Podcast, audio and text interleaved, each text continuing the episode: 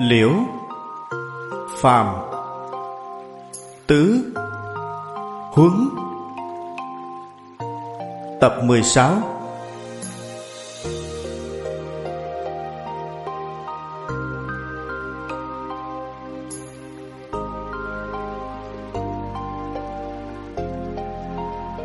Chủ giảng Tịnh không Pháp Sư.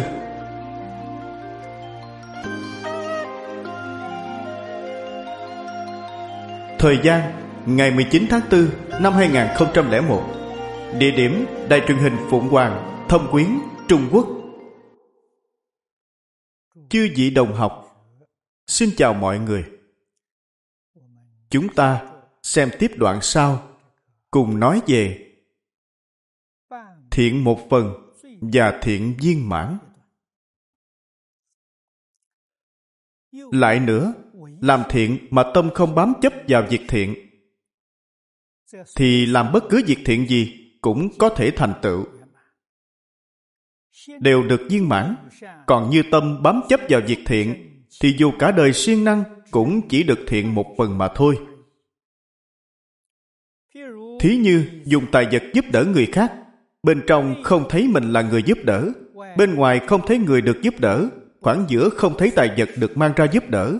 Đây gọi là tam luân thể không, cũng gọi là nhất tâm thanh tịnh. Được như vậy thì dù một đấu gạo cũng có thể trồng được phước báo không bờ bến. Một xu tiền cũng có thể tiêu trừ tội nghiệp trong ngàn kiếp. Nhưng nếu tâm này vẫn còn nhớ nghĩ, dù cho cúng dường dạng lượng vàng rồng thì phước báo vẫn không viên mãn. Đây là một cách giải thích khác vậy.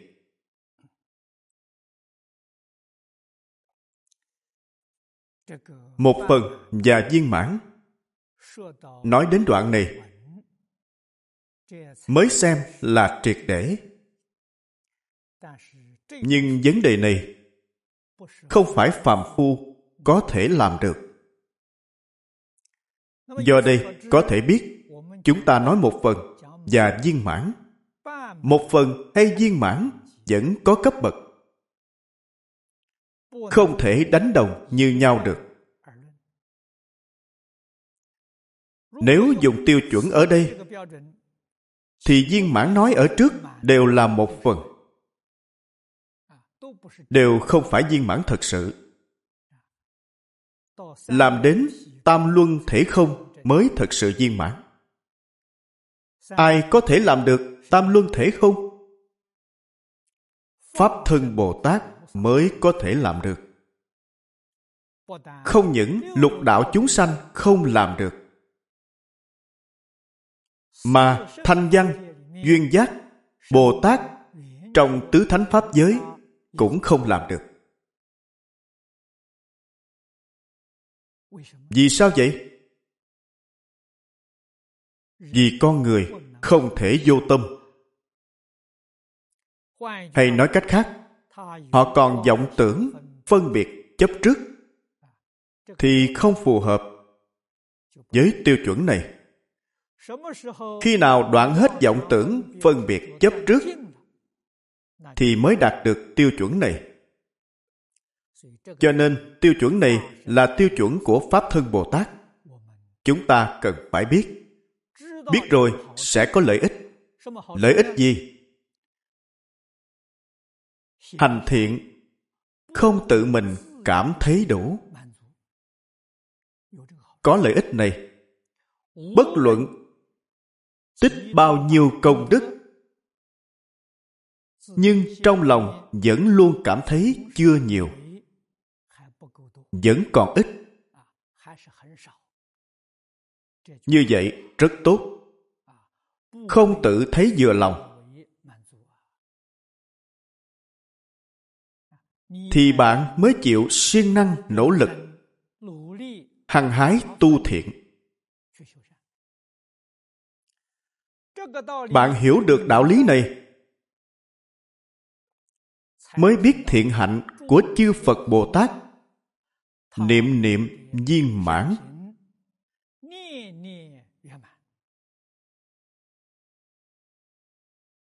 Bất luận các ngài tu việc thiện lớn hay nhỏ tất cả đều viên mãn. Vì sao vậy? Vì các ngài không có vọng tâm. Các ngài dùng chân tâm, dùng bản tánh. Chân tâm bản tánh là viên mãn. Cho nên, dùng chân tâm bản tánh làm việc thì không có gì mà không viên mãn. Đạo lý là như vậy đây là nguyên nhân vì sao chúng ta phải học phật. Vì sao phải phát nguyện làm phật? Bây giờ, chúng ta giải thích sơ lược đoạn văn này. Làm thiện mà tâm không bám chấp vào việc thiện. Nghĩa là không có phân biệt không có chấp trước, thì làm bất cứ việc thiện gì cũng có thể thành tựu, đều được viên mãn. Đều là viên mãn, đều là thiện viên mãn. Nếu tâm chấp trước vào điều thiện, thì dù cả đời siêng năng cũng chỉ được thiện một phần mà thôi. Nếu bạn chấp trước, tướng tu thiện, thì dù suốt đời cần mẫn, phấn đấu tu tích, vẫn là thiện.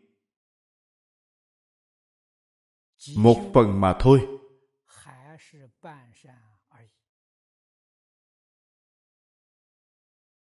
Nguyên nhân vì sao? Vì trong thiện tâm của bạn có xen tạp. Trong tâm có chấp trước chính là xen tạp xen tạp chấp trước chính là bất thiện.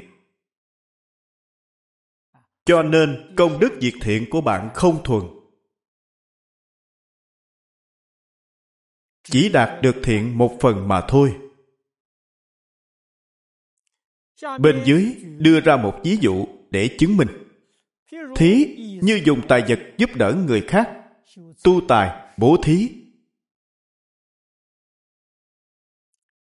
Bãi bên trong không thấy mình là người giúp đỡ.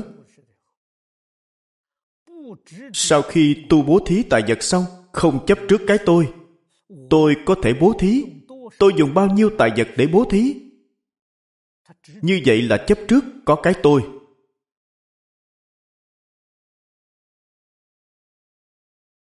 Tâm như vậy, không chân, không thuần bên ngoài không thấy người được giúp đỡ, cũng không để người mình bố thí ở trong lòng. Tôi có thể bố thí, họ tiếp nhận sự bố thí của tôi. Bạn vĩnh viễn không quên điều đó. Đây chính là vọng tưởng phân biệt chấp trước của bạn. Đã phá hoại tâm thuần thiện của bạn cần phải khoảng giữa không thấy tài vật được mang ra giúp đỡ. Bạn đã bố thí bao nhiêu tiền tài thì đừng so đo tính toán. Thường hành bố thí. Thường có tâm tôi bố thí. Người đó nhận sự bố thí của tôi. Tôi bố thí bao nhiêu tài vật? Tâm làm việc bố thí như vậy thì dù bố thí suốt đời, cũng chỉ là thiện một phần mà thôi.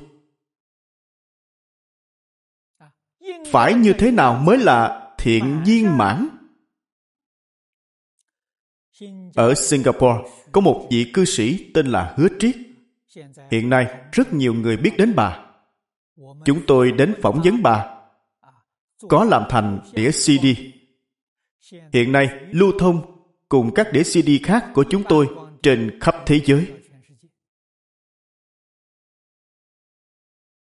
Năm nay, bà 102 tuổi.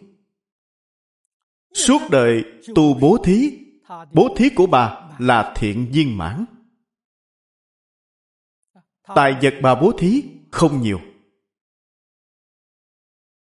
Nhưng ngày nào cũng làm, không có lúc nào nghỉ ngơi. Bà được quả báo thiện viên mãn. Mọi người thấy bà vô cùng ngưỡng mộ. 102 tuổi, thân thể mạnh khỏe, không hề có chút bệnh tật gì. Tôi tỉ mỉ quan sát, bà chỉ rụng một cái răng. Tình trạng thân thể của bà như người ba, bốn mươi tuổi vậy. Bà thường nói, chúng ta phải trường thọ, chúng ta đừng già, chúng ta đừng bệnh. Suốt đời, bà chưa từng sanh bệnh. Sống đến 102 tuổi, tinh thần sung mãn. Hàng ngày, phục vụ cho những người già, người bệnh. Phục vụ này chính là bố thí. Ngoài tài bố thí, nội tài bố thí. Quả thật bà đã đạt được tam luân thể không. Bà không có cái tôi. Bà cũng không để người mình bố thí, người nhận ân huệ của mình ở trong tâm. Bà không có. Tâm địa bà trống trải, thanh tịnh. Cũng không nghĩ hôm nay mình đã làm được bao nhiêu việc thiện, làm bao nhiêu việc tốt. Bà không có ý niệm này. Bà thật sự làm được tam luân thể không? Quả báo của bà rất thù thắng. Không ai có thể sánh được. Tâm địa chân thành, thanh tịnh, từ bi. Như trong Pháp Bảo Đàn nói, Xưa nay không một vật, chỗ nào dính bụi dơ. Ba năm nay, tôi ở Singapore. Tôi đưa ra trường hợp của cư sĩ Hứa Triết là hiện thân thuyết pháp. Bạn có tin hay không? Phải chăng bạn rất ngưỡng mộ? Ngưỡng mộ thì cần phải học. Chúng ta phải xả, xả cho triệt để. Có rất nhiều người không hiểu đạo lý này, không hiểu chân tướng sự thật, nên không dám xả. Họ nghĩ như thế nào? Tôi bố thí hết rồi, xả bỏ hết rồi.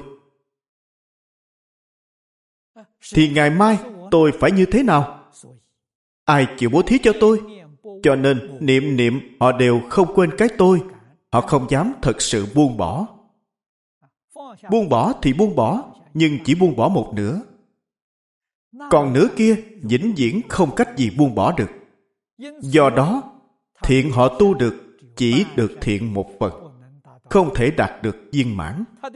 Quả báo của họ chỉ có thể đạt được một nửa, không thể đạt được viên mãn.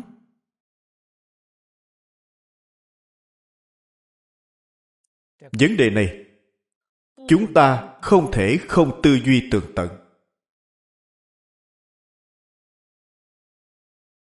Nếu bạn không hiểu thấu triệt đạo lý này, bạn hành thiện không triệt để, muốn cầu quả báo viên mãn, thì đó là điều không thể. Trong tất cả kinh luận, Đức Phật thường dạy chúng ta của cải trong đời của một người từ đâu mà có?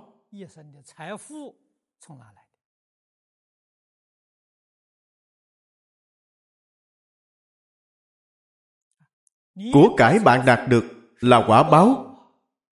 Có quả, tất phải có nhân. Nhân của tài phú là gì? Là tài bố thí.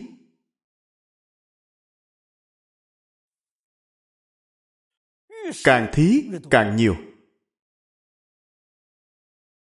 Không phải nói, tôi bố thí. Sau khi tôi bố thí của cải này xong, thì sau đó không có thu hoạch gì nữa. Không có chuyện như vậy bạn bố thí là trồng nhân.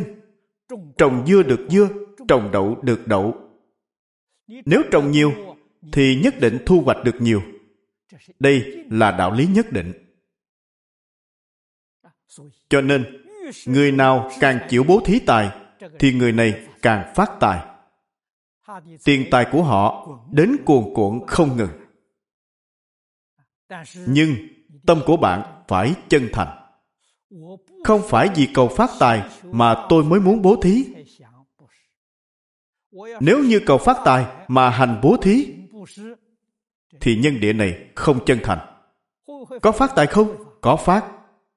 Nhưng không nhiều. Nhiều hơn một chút so với thứ bạn bố thí ra. Vì sao vậy? Vì được thêm một chút lợi tức. Nếu không có ý niệm vì phát tài mà bố thí tài thì của cải đó không thể đo lường. Của cải này quá nhiều. Quá nhiều. Của cải đến. Của cải nhất định không phải để bạn hưởng thụ riêng. Mà bạn nhất định phải đem của cải này đi cứu tế cho tất cả chúng sanh khổ nạn. Như vậy, quả báo của công đức này ngày càng thù thắng hơn quả báo của bạn tuyệt đối không phải ở nhân gian. Nhân gian không có phước báo lớn như thế. Quả báo là ở cõi trời. Quả báo ở thế giới hoa tạng. Quả báo ở thế giới cực lạc. Cho nên, bạn phải thấu hiểu, phải biết cách làm. Bố thí pháp được thông minh trí tuệ. Bố thí vô úy được mạnh khỏe sống lâu của cải. Thông minh, khỏe mạnh trường thọ đều là quả báo. Nếu không biết cách tu nhân, nếu tu nhân không thuần, nếu nhân không chánh, thì làm sao bạn đạt được quả báo này?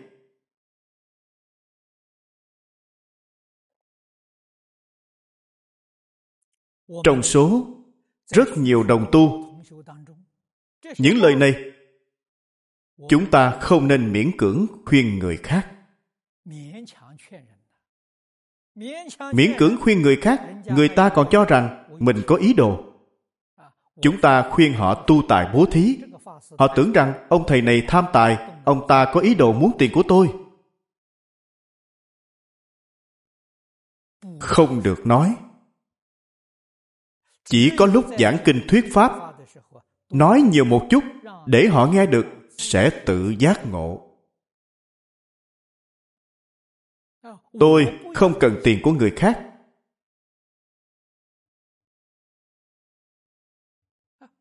Nếu nói tôi có ý gạt tiền của bạn không sai. Bạn đã tu bố thí. Bạn sẽ được phước còn tôi phải gặp nạn. Tôi gạt người tạo tội nghiệp. Tôi phải bị đọa lạc sao tôi phải làm điều này?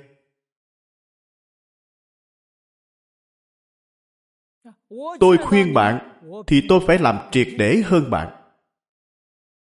Cho nên, quả báo tôi đạt được viên mãn hơn bạn.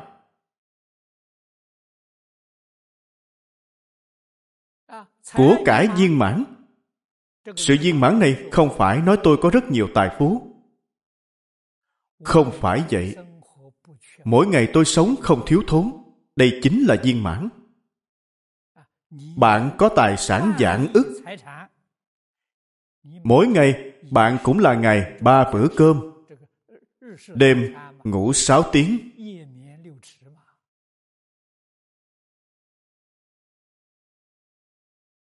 Bất quá, cũng chỉ là như vậy mà thôi.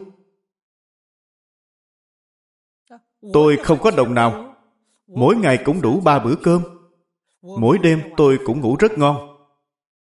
Không có gì khác với bạn. Phải hiểu đạo lý này. Phước này chính là viên mãn. Thân thể mạnh khỏe sống lâu. Không có bệnh khổ. Không có phiền não. Không có ưu tư. Không có dướng bận. Đây chân thật là phước đức viên mãn thật sự.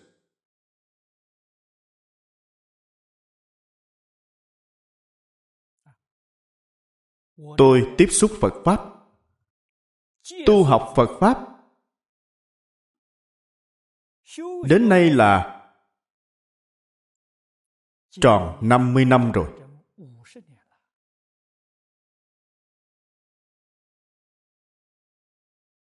Trong 50 năm này, tôi được thầy dạy bảo,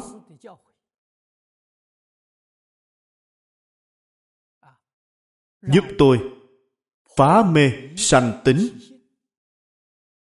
Tiếp theo là y giáo phụng hành. Khi mới tiếp xúc, thầy nói với tôi, học phật pháp là sự hưởng thụ cao nhất của đời người. Tôi thật sự đạt được. Thầy không gạt tôi. Tôi vô cùng cảm kích. Đời này của tôi, nếu không gặp được pháp môn này, tôi biết đời này sẽ sống rất đau khổ.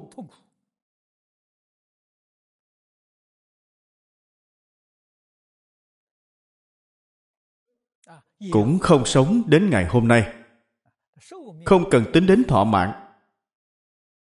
Dài hay ngắn đều như nhau. Nhưng khác biệt giữa vui và khổ quá lớn.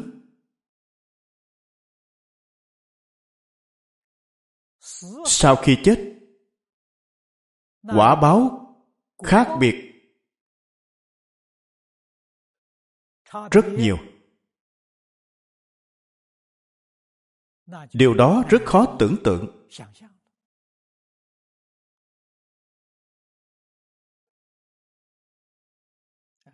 Cho nên, gặp được phật pháp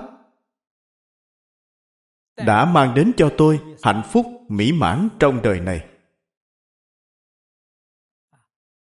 Đời sau, tôi tin phước báo.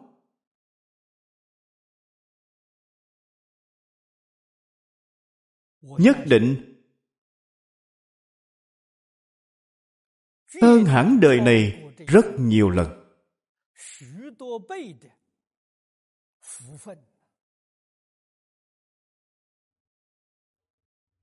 Nhất định phải hiểu đạo lý này. Phải hiểu rõ chân tướng sự thật này. Tam luân thể không rất quan trọng. Dù làm nhiều việc thiện đến đâu, cũng đừng để ở trong lòng. Đôi lúc người khác nhắc đến, trong lòng nghĩ lại có việc này. Không ai nhắc đến thì sẽ quên sạch sẽ. Như vậy thì đúng rồi. Đạo lý cơ bản của nó là nhất tâm thanh tịnh. Chúng ta học tịnh độ tông, tu học chủ yếu của tịnh độ tông chính là câu này. Trong kinh di đà nói nhất tâm bất loạn. Đây là mục tiêu tu học chủ yếu của người học tịnh độ. Nhất tâm là chân tâm. Trong nhất tâm không có giới hạn.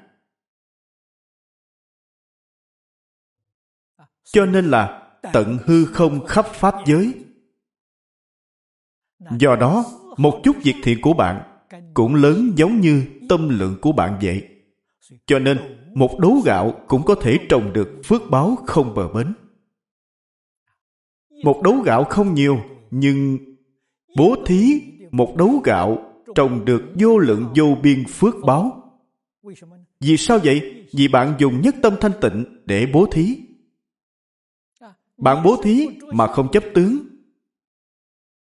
Cho nên, phước báo lớn như vậy con người đạt đến không chấp tướng chính là bồ tát, không phải phạm phu. Trong kinh kim cang nói, không tướng ta, không tướng người, không tướng chúng sanh, không tướng thọ giả. Người này là bồ tát.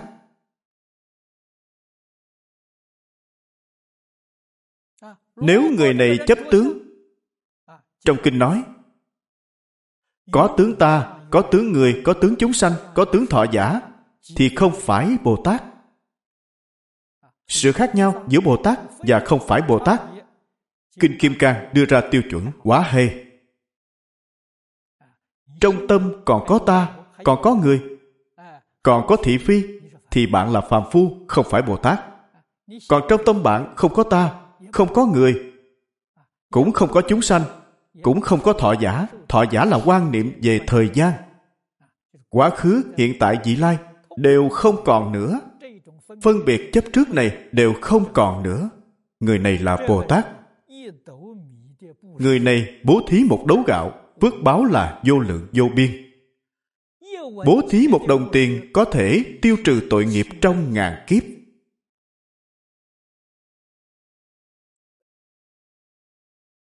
Cho nên, chúng ta phải tinh tấn, nỗ lực nâng cao cảnh giới của mình.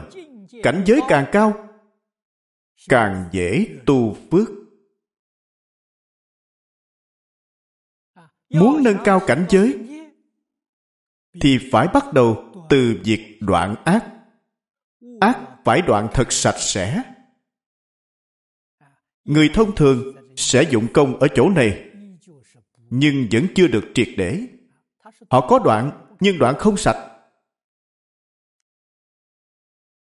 Do đó, quả báo không thù thắng.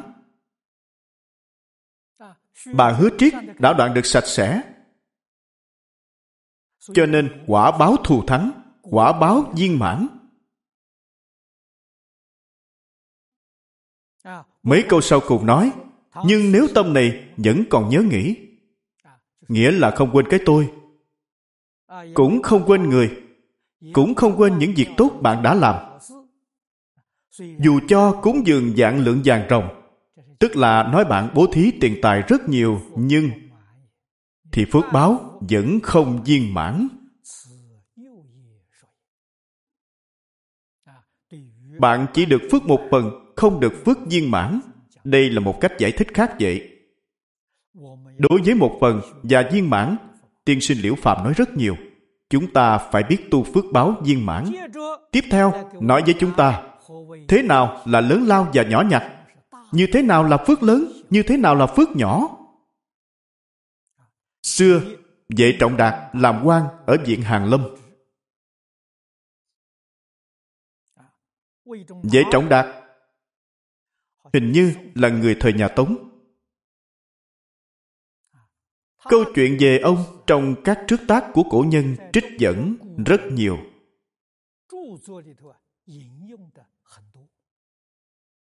do đây, có thể biết, ông đúng là một người có thật. Không phải hư cấu. Quản chức là nhậm chức tại viện hàng lâm. Chức vị có lẽ cũng không lớn. Bị quỷ dẫn hồn đến âm phủ. Câu này là nói, ông bị tiểu quỷ dẫn đến âm tào địa phủ. Vua diêm la sai phán quan đem sổ thiện ác của vệ trọng đạt ra. Ông bị quỷ bắt đi. Chủ giả là vua diêm la. Vua diêm la lại là phán quan kêu phán quan đem sổ thiện ác của vệ trọng đạt ra. Bạn làm ác hay làm thiện? Ở âm gian đều ghi chép lại. Tức là nói đều lưu giữ hồ sơ. Lấy hồ sơ của ông ta ra xem.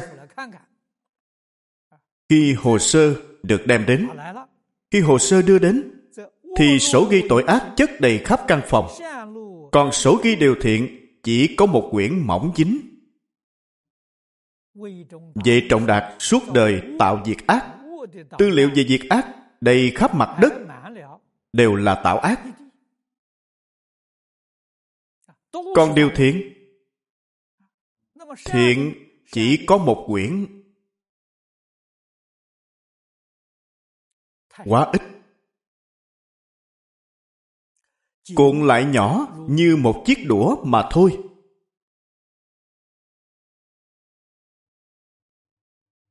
Như trước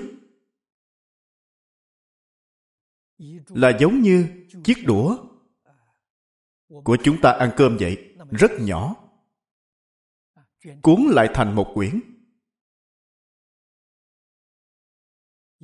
Vua Diêm La thấy vậy nói, Được, đem cân đến cân thử xem. Khi cân lên, thì tội ác chất đầy căn phòng, lại nhẹ. Còn sổ ghi việc thiện nhỏ như một chiếc đũa, lại nặng. Sau khi cân thử, sổ ghi tội ác xếp đầy căn phòng, lại nhẹ. Còn một quyển sổ ghi việc thiện rất mỏng, giống như một tờ giấy cuốn lại, thì lại nặng hơn.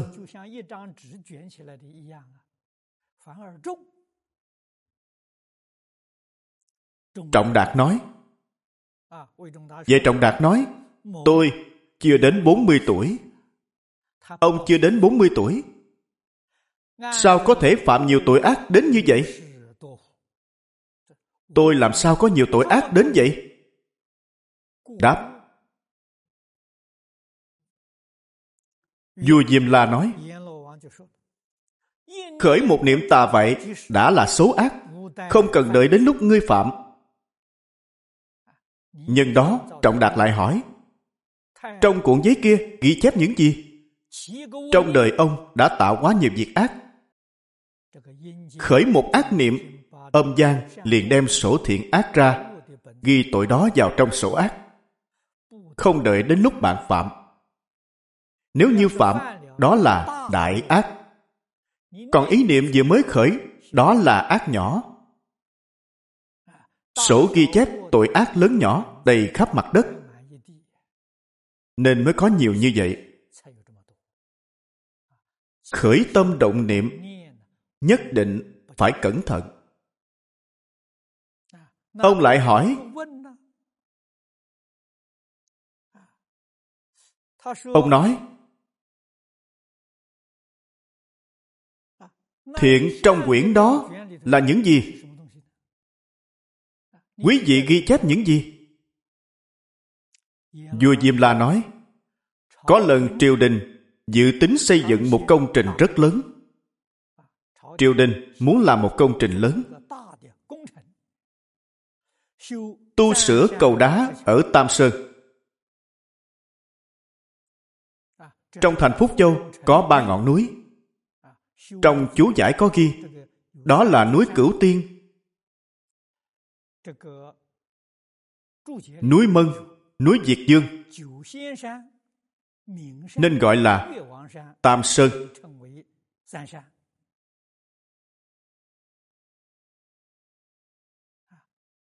Triều đình muốn sửa một cây cầu đá trong ba ngọn núi này. Ông từng dân sớ lên vua càng gián việc ấy. Trong đó có ghi lại bản sớ của ông. Người từng dân sớ kiến nghị lên hoàng đế. Đừng làm công trình này, khổ dân hao tốn tiền tài. Vì công trình này không cần thiết. Không cần thiết phải tu sửa. Có thể không cần làm.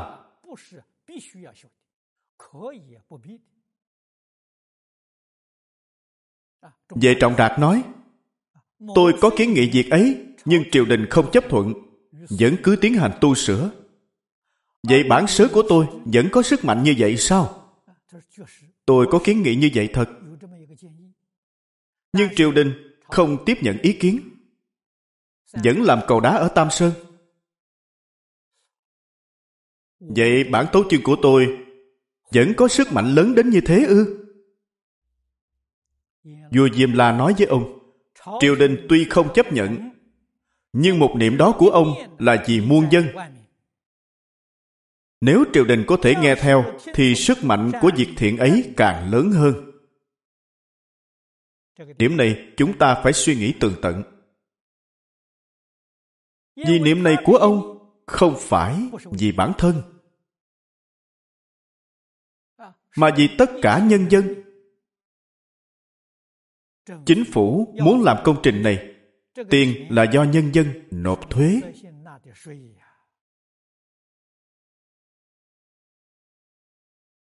Là tiền mồ hôi nước mắt cực khổ của biết bao người dân mới có được.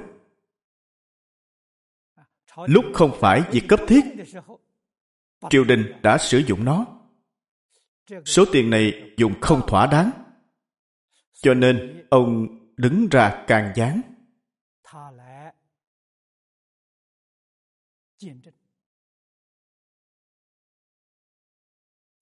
tâm của ông là nghĩ cho nhân dân thiện này rất lớn. Nếu triều đình tiếp thu ý kiến, thì thiện của ông càng lớn hơn.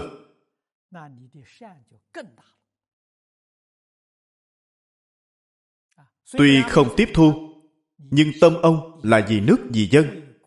Thiện này rất lớn. Bên dưới tổng kết. Cho nên, nếu tâm thiện hướng về quốc gia thiên hạ thì thiện tuy nhỏ cũng thành lớn lao. Nếu chỉ vì bản thân thì tuy làm nhiều nhưng cũng chỉ là nhỏ nhặt. nếu chỉ để ý đến lợi ích của cá nhân vì gia đình mình thì dù làm nhiều đến đâu làm việc lớn đến mấy cũng là thiện nhỏ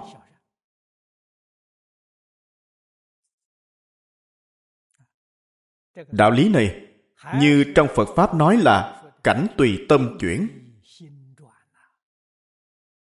Cho nên, chúng ta nhất định phải giữ tâm vì chúng sanh.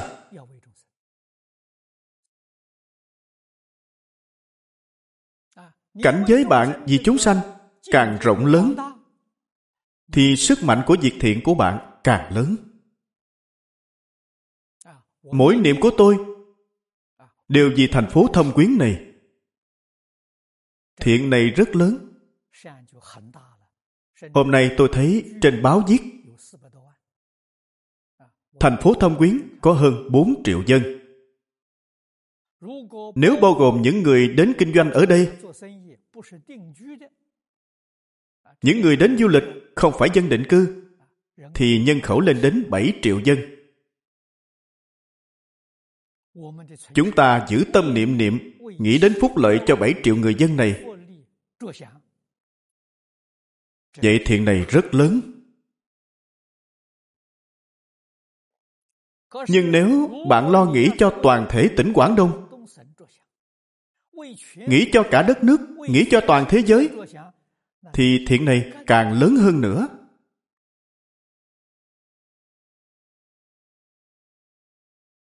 Nhưng nếu so với pháp thân bồ tát, thiện của chúng ta lớn như vậy, tâm thiện lo nghĩ cho nhân dân trên toàn thế giới vẫn là một phần chưa phải viên mãn. Vì sao vậy? Vì pháp thân đại sĩ khởi tâm động niệm là tận hư không khắp pháp giới. Không phải vì một thế giới, không phải vì một tinh hệ chúng ta nói hệ thái dương, hệ ngân hà. Không phải, như vậy vẫn còn nhỏ. Pháp thân bồ tát khởi tâm động niệm. Là vì tận hư không khắp pháp giới. Cho nên, các ngài làm một chút thiện, đều không thể nghĩ bạc. Đều vô lượng vô biên. Đạo lý và chân tướng sự thật này, chúng ta nhất định phải hiểu làm sao để học cách cổ thánh tiên hiền? Chư phật bồ tát tu tập tích lũy đại thiện.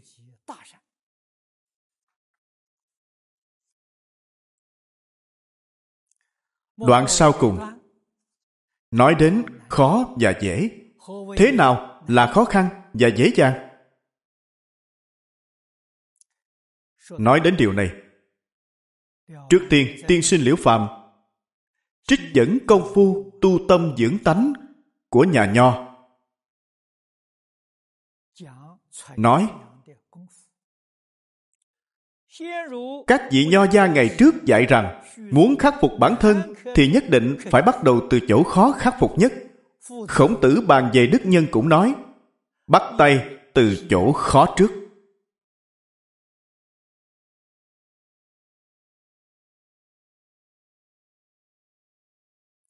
Phải bắt tay, làm từ chỗ khó trước.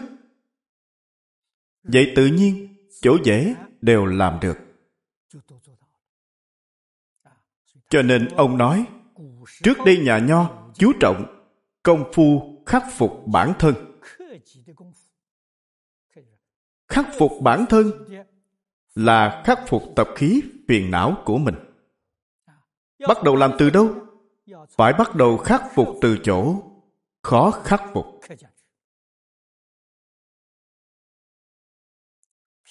Ví dụ, người thông thường như chúng ta, có người tham tài, thích tiền tài. Có người háo sắc, tham sắc. Có người háo danh, tham danh. Tập khí phiền não của mỗi người không giống nhau.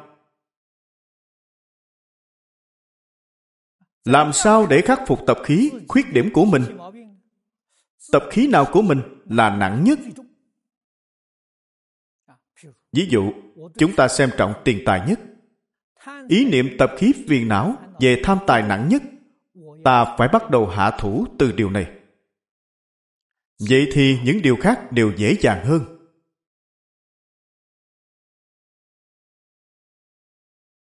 Khổng tử bàn về đức nhân khổng lão phu tử. Nói đến đức nhân. Cũng nói bắt đầu từ chỗ khó trước.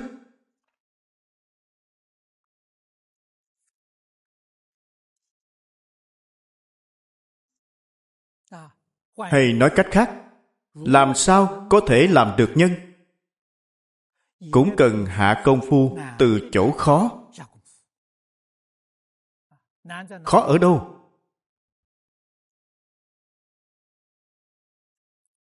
Khó ở chỗ bạn muốn làm một người nhân đức. Thì cần phải khắc phục được tự tư tự lợi. Còn tự tư tự lợi thì khó. Có tự tư tự lợi thì lòng nhân liền không còn. Chữ nhân này Danh tự này là một phù hiệu. Bạn xem, phù hiệu này nó như thế nào? Một bên là chữ nhân, một bên là chữ nhị. Đây là chữ hội ý, dạy chúng ta từ phù hiệu này mà có thể hội được ý nghĩa. Phải làm được mình với người không hai. Điều mình không muốn, chớ đem cho người. Đây là ý nghĩa của chữ nhân. Nghĩ đến người khác, lập tức nghĩ đến mình. Nghĩ đến mình, lập tức nghĩ đến người khác. Đây gọi là nhân. Trong phật pháp nói, mình người không hai, mình và người là một, không phải hai. Hay nói cách khác nếu chúng ta có tư tâm, có tự tư tự lợi, thì chữ nhân này liền không có nữa. Cho nên, xưng bồ tát là nhân giả. Trong kinh luận phật pháp, phật thường xưng bồ tát là nhân giả. Nhân giả là bồ tát. Không có tự tư tự lợi. Ở trước có đưa ra ví dụ với bạn rồi trong kinh kim cang nói, không tướng ta, không tướng người, không tướng chúng sanh, không tướng thọ giả. Người như vậy là nhân giả. Tiêu chuẩn này rất cao, cho nên phu tử nói, bắt đầu từ chỗ khó trước. Khắc phục ý niệm tự tư tự lợi của mình, rất khó. Phải bắt tay làm từ đây. Phật pháp nói, không có ta. Phải bắt tay từ không tướng ta bên dưới tiên sinh liễu phàm đưa ra mấy ví dụ. Đương nhiên, mấy ví dụ này chưa đạt đến tiêu chuẩn lòng nhân của phu tử. Tiêu chuẩn này quá cao. Đây là tiêu chuẩn của thánh nhân, là tiêu chuẩn của phật bồ tát. Không phải phạm nhân. Bây giờ chúng ta bỏ qua điều này, chúng ta xem tiêu chuẩn của phạm nhân trước nhất định phải như thư tiên sinh ở giang tây. Ở giang tây có thư tiên sinh. Đã đem hai năm lương bổng ít ỏi của mình để nộp tiền phạt lên quan phủ thay cho một người, giúp vợ chồng đó khỏi cảnh chia lìa. Có một cặp vợ chồng rất nghèo. Có lẽ là thiếu tiền thuế của quốc gia không thể nộp hết thuế. họ gặp được thư tiên sinh. thư tiên sinh cũng không đơn giản. ông là một người dạy học. có lẽ là thầy giáo dạy tư thục. hai năm có được một ít tiền học phí của học trò. nghĩa là một ít tiền cúng dường không nhiều ông gặp những người nghèo khổ này. Không có cách gì nộp tiền phạt. Chúng ta gọi là tiền phạt. Ông đem tất cả tiền ra nộp thay. Bảo toàn cho cặp vợ chồng này. Điều này không đơn giản người có tiền, làm việc này không khó. Ông không có tiền. Thu nhập trong hai năm dạy học vất vả. Ông đều đem ra giúp người khác. Câu chuyện thứ hai. Lại như trương tiên sinh ở hàm đan. Trương tiên sinh ở hàm đan đem hết số tiền vất vả tích góp được trong 10 năm ra, giúp người khác nộp tiền chuộc thân. Cứu sống được vợ của người ấy. Ông cũng gặp một gia đình rất đáng thương.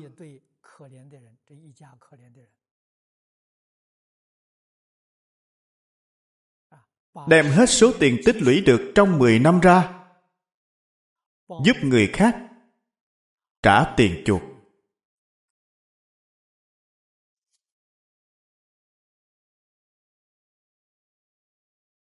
Giúp đỡ cho gia đình này. Đây đều gọi là việc khó xả mà có thể xả. Điều này không phải người bình thường có thể làm được. Lại như cận tiên sinh ở trấn giang tuy tuổi già mà vẫn chưa có con, nhưng ông không nhẫn tâm lấy một cô gái trẻ làm thiếp, nên đã trả lại cho gia đình hàng xóm đây là một người hàng xóm. Thấy ông lớn tuổi không có con. Nên đưa con gái mình đến cho ông làm thiếp. Cô gái còn rất trẻ nên ông không nhẫn tâm. Bèn trả cô gái về nhà. Đây là khó nhẫn mà có thể nhẫn. Nên được trời ban phước cũng sâu dày. phàm là người có tiền tài có quyền thế muốn tạo công đức rất dễ.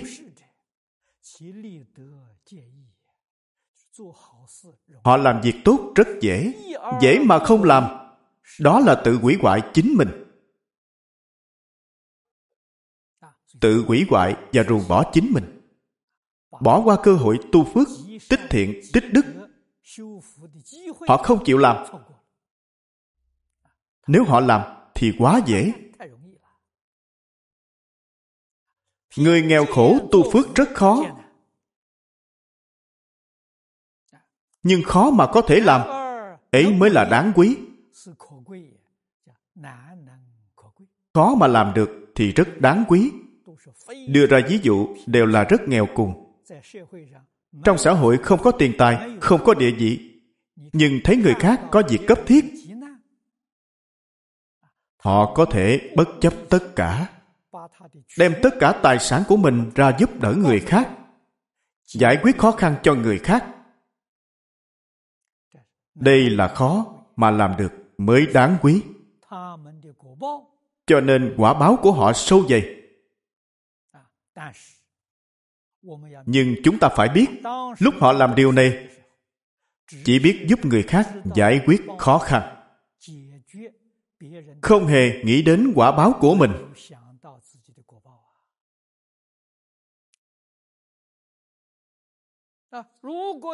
Nếu nghĩ đến quả báo của mình, có thể họ sẽ không làm. Đọc xong, tám đoạn văn này, chúng ta nhất định phải biết.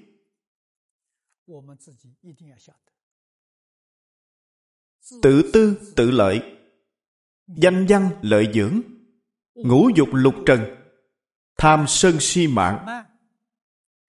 16 chữ này cần phải khắc phục không khắc phục được 16 chữ này. Thì đời này chúng ta đoạn ác ác sẽ không đoạn được triệt để. Tu thiện thiện cũng tu, không tu được viên mãn.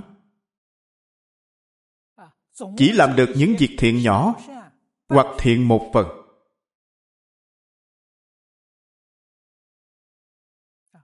Quả báo đến ở đời sau.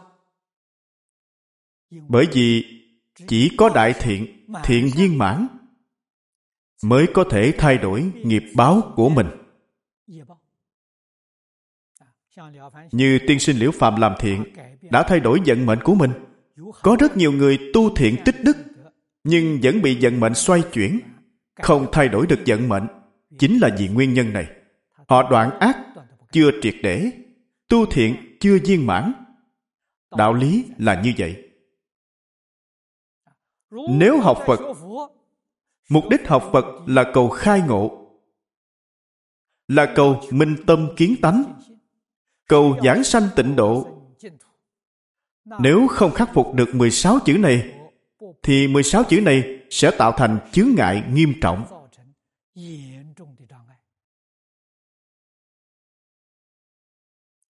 Không chỉ chướng ngại minh tâm kiến tánh,